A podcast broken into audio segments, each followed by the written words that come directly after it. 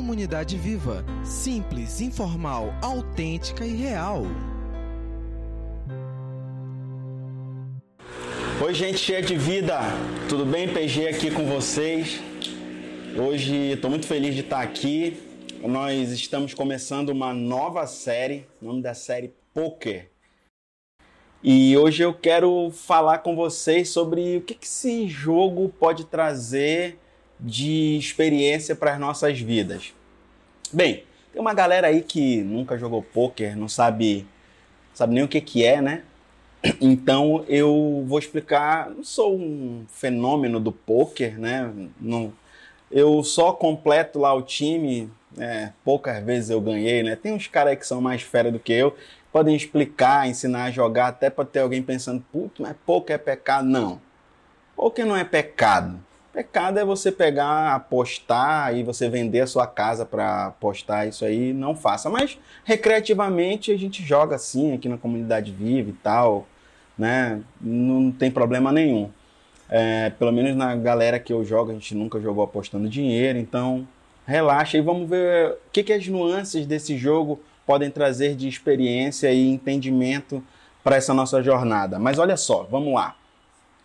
Então, o poker é um jogo de cartas, né? É, de dois ou mais jogadores e é um é, é, um dos jogos, é o jogo de carta mais famoso do mundo, né?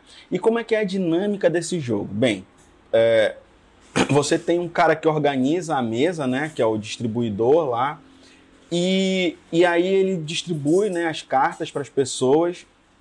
Todas as pessoas é, têm que fazer uma aposta, né? Colocar umas fichas e aí você, é, com as suas cartas, mais as cartas que estão na mesa, você tem que montar um jogo. Né? Então, quem tiver o melhor conjunto de cartas, o melhor jogo, ganha aquela rodada. E aí leva todas as fichas que estão na mesa. Então, rodada após rodada, as pessoas vão né, apostando as fichas e tal. E, e aí, quem ganhar é, é, essa mão é, leva. No final, quem levar todas as fichas é o, é o campeão, é o, é o grande campeão. É, dentro desse jogo de pôquer, tem um aspecto que é o que é o nosso de hoje, que é uma jogada chamada all-in. Então, é, o que, que é esse all-in? All-in significa colocar todas as fichas que eu tenho é, numa rodada de uma vez só. Então, o cara distribuiu lá. Eu acho que eu estou com a melhor combinação e eu acho que ninguém ali tem uma combinação melhor do que a minha. Aí cada um aposta lá, e aí quando chega na minha vez de apostar, por ter certeza que ninguém ali vai ganhar de mim, eu falo assim: eu estou all in. Então eu pego todas as minhas fichas e boto ali naquela rodada é, provavelmente aí né, é o jogo. Então, pode ser que eu ganhe tudo, né? Pode ser que o outro, ah, se tu foi all-in, eu também vou all-in, porque eu acho que o meu é melhor. E aí a gente mostra as cartas e quem tiver o melhor combinação de cartas, o melhor jogo, leva aquele é, leva aquela rodada, né? Então, quando ah, nós é, usamos esse esse poker, né? Pensando no poker, pensando na nossa vida, pensando inclusive na nossa jornada espiritual, é, a analogia do poker, ela fez é, a gente refletir em algumas coisas e aí, né? A gente vai ter outras pessoas falando de outros aspectos, mas eu queria te convidar a usar a imaginação agora e pensa comigo aqui, olha. Como se Deus estivesse jogando uma partida de pôquer e ele apostasse tudo em nós. Esse é, é a jogada do all-in, né? Porque Jesus morrer na cruz é o all-in de Deus na humanidade. Vou repetir. Jesus morrer na cruz é o all-in de Deus na humanidade. Porque para para pensar comigo. Hoje, domingo de Páscoa, é o dia Mais importante para a comunidade cristã, a gente está comemorando o dia em que Jesus ressuscitou. Jesus venceu a morte. Jesus, ali naquela cruz, livrou, cancelou os nossos pecados, a nossa dívida, assumiu, pagou tudo e venceu é, o nosso destino, que seria a morte. Então, imagine só, Deus ele vem através da humanidade, através da história da humanidade, caminhando conosco e sempre apostando em nós, sempre depositando as suas fichas, né? De pouquinho em pouquinho, apostando, é, colocando através da história. Mas quando chega Jesus, Jesus é o all-in. Jesus pegou, Deus pega todas as fichas e diz: Eu aposto sim nessa humanidade. Quer ver? Vamos olhar um pouquinho para a Bíblia. Olha só o que, que diz o nosso manual de vida lá em Êxodo 12, 21. Diz bem assim: Moisés mandou chamar todos os líderes de Israel e lhes disse: Vão, escolham um cordeiro ou um cabrito para cada família e sacrifiquem um animal para a Páscoa. Nesse momento aqui, Deus continua apostando nesse povo dele. O povo estava preso ainda no Egito e Faraó não queria libertá-los e Deus ia mandar a última praga que ia matar todos os primogênitos. E aí Deus fala através de Moisés para o povo: olha, Deus vai nos libertar e ele manda cada família matar um cordeiro, passar o sangue lá nas portas, porque o anjo da morte vai passar e não vai matar os primogênitos dos filhos de Deus, dos filhos de Israel, do povo de Israel. Então, é, ali Deus dá uma cartada e diz assim: Olha, vocês são meu povo, eu estou com vocês, eu acredito em vocês e não vou deixar vocês morrerem aí escravos no Egito. E aí Deus tira o povo de lá e ao longo das. Essa é a primeira Páscoa, é a primeira vez que o povo comemora a Páscoa. Lembra que Jesus é considerado o Cordeiro Pascual perfeito, aonde lá na cruz ele encerra esse ciclo de sacrifícios. Porque na cruz Jesus pega o perfeito, o Cordeiro perfeito, sem pecados, aquele que tira o pecado do mundo e aposta, né, tudo em nós. E quando a gente continua ainda olhando para o Novo Testamento, a gente pode olhar lá em Romanos 6, eu vou ler do 8 ao 11, e diz bem assim: ó, Então, uma vez que morremos com Cristo, cremos que também com Ele viveremos. Temos certeza disso, pois Cristo foi ressuscitado dos mortos. E ele não mais morrerá. A morte já não tem nenhum poder sobre ele. Quando ele morreu, foi de uma vez por todas, para quebrar o poder do pecado. Mas agora ele vive, é para a glória de Deus. Da mesma forma, considerem-se mortos para o poder do pecado e vivos para Deus em Cristo Jesus. Da mesma forma, considerem-se mortos para o pecado e vivos para Deus em Cristo Jesus. Aqui nós temos um, um chamamento, né? Aqui a gente tem um convite.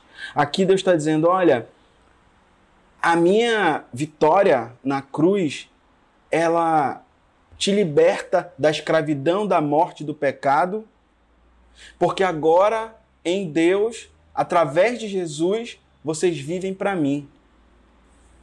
Então o fato é que, se a gente olhar para a narrativa da história da humanidade, do plano que Deus tem, ele nos inclui nesse plano. Deus ele tem um plano de expansão do reino, ele tem um, um, um plano de expansão para esse tempo que Jesus inaugura na cruz aonde essa era de sacrifícios acaba e a gente entra num tempo da graça, do amor, da paz, do perdão e para que essa, esse reino de amor, paz, perdão e graça seja espalhado pelo mundo, Deus tem um plano. E olha só que louco isso. Esse plano que Deus tem inclui eu e você. E é por isso que ele aposta todas as fichas dele, ele faz esse all-in em nós, na humanidade, incluindo a gente no plano dele. Nós somos convidados a participar desse plano.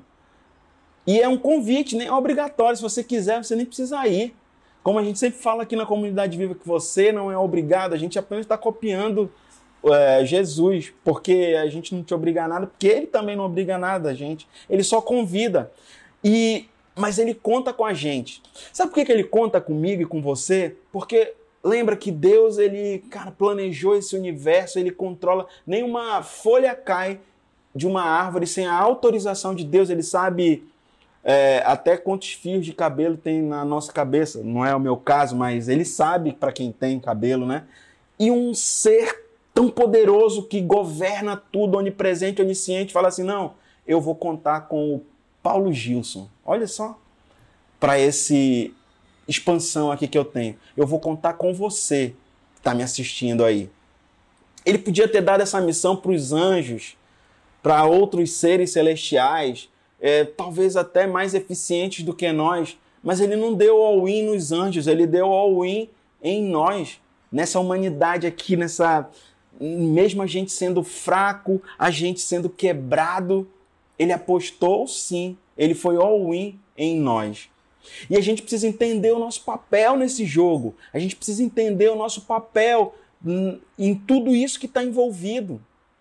Porque se nós não entendermos que nós temos um convite de Deus, um chamado, para que a gente participe do seu reino de graça, de amor, de paz e de perdão, fica tudo mais difícil. Você imagina esse caos pandêmico que a gente tem vivido, essa loucura, tantas pessoas tristes, deprimidas, as pessoas que nem tiveram a doença ainda, mas estão o tempo todo cercadas por essa tristeza, por essas notícias tristes. Cada dia a gente recebe, infelizmente, notícia de pessoas que estão morrendo, conhecidos, amigos, parentes, e nós somos os portadores dessa boa notícia, essa notícia de esperança, essa notícia de paz, essa notícia de perdão. Quantas pessoas estão por aí assim, poxa, eu poderia ter feito mais, pelo meu pai, ele faleceu agora, carregando uma culpa, e nós temos a missão de espalhar e de contar para as pessoas que, olha, mesmo em meio a esse caos que a gente tem vivido, mesmo em meio a essa tristeza, a essa culpa, a essa depressão, nós temos uma palavra de amor, nós temos uma palavra de esperança para você, nós temos uma palavra de vida. Você entendeu o quão profundo, o quanto Deus apostou, o quanto Ele acreditou na gente. Você entende isso? Faz sentido para você? Essa é a hora que eu sinto falta do teatro, que as pessoas fazem assim, ó, balançam a cabeça. Mas acho que tu tá balançando a cabeça aí, concordando comigo. Mas entende que nós fazemos parte. Deus decidiu que eu e você iríamos fazer parte do plano dele de expansão de amor, graça, perdão, misericórdia, acolhimento. Essa é a hora que você toma uma atitude que é também ser all-in, pegar as suas fichas e apostar nesse reino de paz, amor, de esperança, assim como ele apostou em nós, porque Deus apostou tudo em nós. Ele foi all-in. E nós somos os portadores dessa boa notícia. E que notícia é essa? A notícia de que Jesus ressuscitou e inaugurou esse reino de graça, de amor, de perdão, de misericórdia e de acolhimento. E o mais louco disso é que ele já ganhou o jogo. Jesus, quando ressuscita ao terceiro dia, ele ganha o jogo, ele vence a cruz, ele vence a morte e o jogo está ganho para nós. Jesus ele convida a gente para participar desse jogo, mas o jogo já está ganho. É apenas uma decisão minha e sua fazermos parte disso. É um privilégio que ele estende a nós e diz assim, ó, vem participar aqui desse jogo e ó, o jogo já está ganho. Só bota tuas fichas aí. Meu convite para você nessa manhã é que você também seja all-in ao lado de Jesus. Você ora comigo? Pai, nós te louvamos, te bendizemos e te agradecemos por tudo. Muito obrigado pelo teu amor, pela tua graça. Obrigado, Senhor, porque o Senhor naquela cruz venceu a morte e hoje nós podemos comemorar a tua ressurreição. Muito obrigado, Senhor, porque foi uma cruz que nos deu vida. Porque através dessa cruz nós somos transportados do reino das trevas para o reino da tua maravilhosa luz. Muito obrigado, Senhor. Muito obrigado. Muito obrigado por nos incluir no teu plano de expansão desse reino de amor, de paz, de esperança e de acolhimento. Muito obrigado, Senhor. Nossos corações nessa manhã, eles transbordam de alegria, porque o Senhor venceu a morte em nosso lugar, em nosso favor. Muito obrigado, Senhor. Muito obrigado. Nós te louvamos e te bendizemos para sempre. Em nome de Jesus. Amém. Obrigado por ficar com a gente aqui hoje. Um bom domingo e uma feliz Páscoa. Valeu!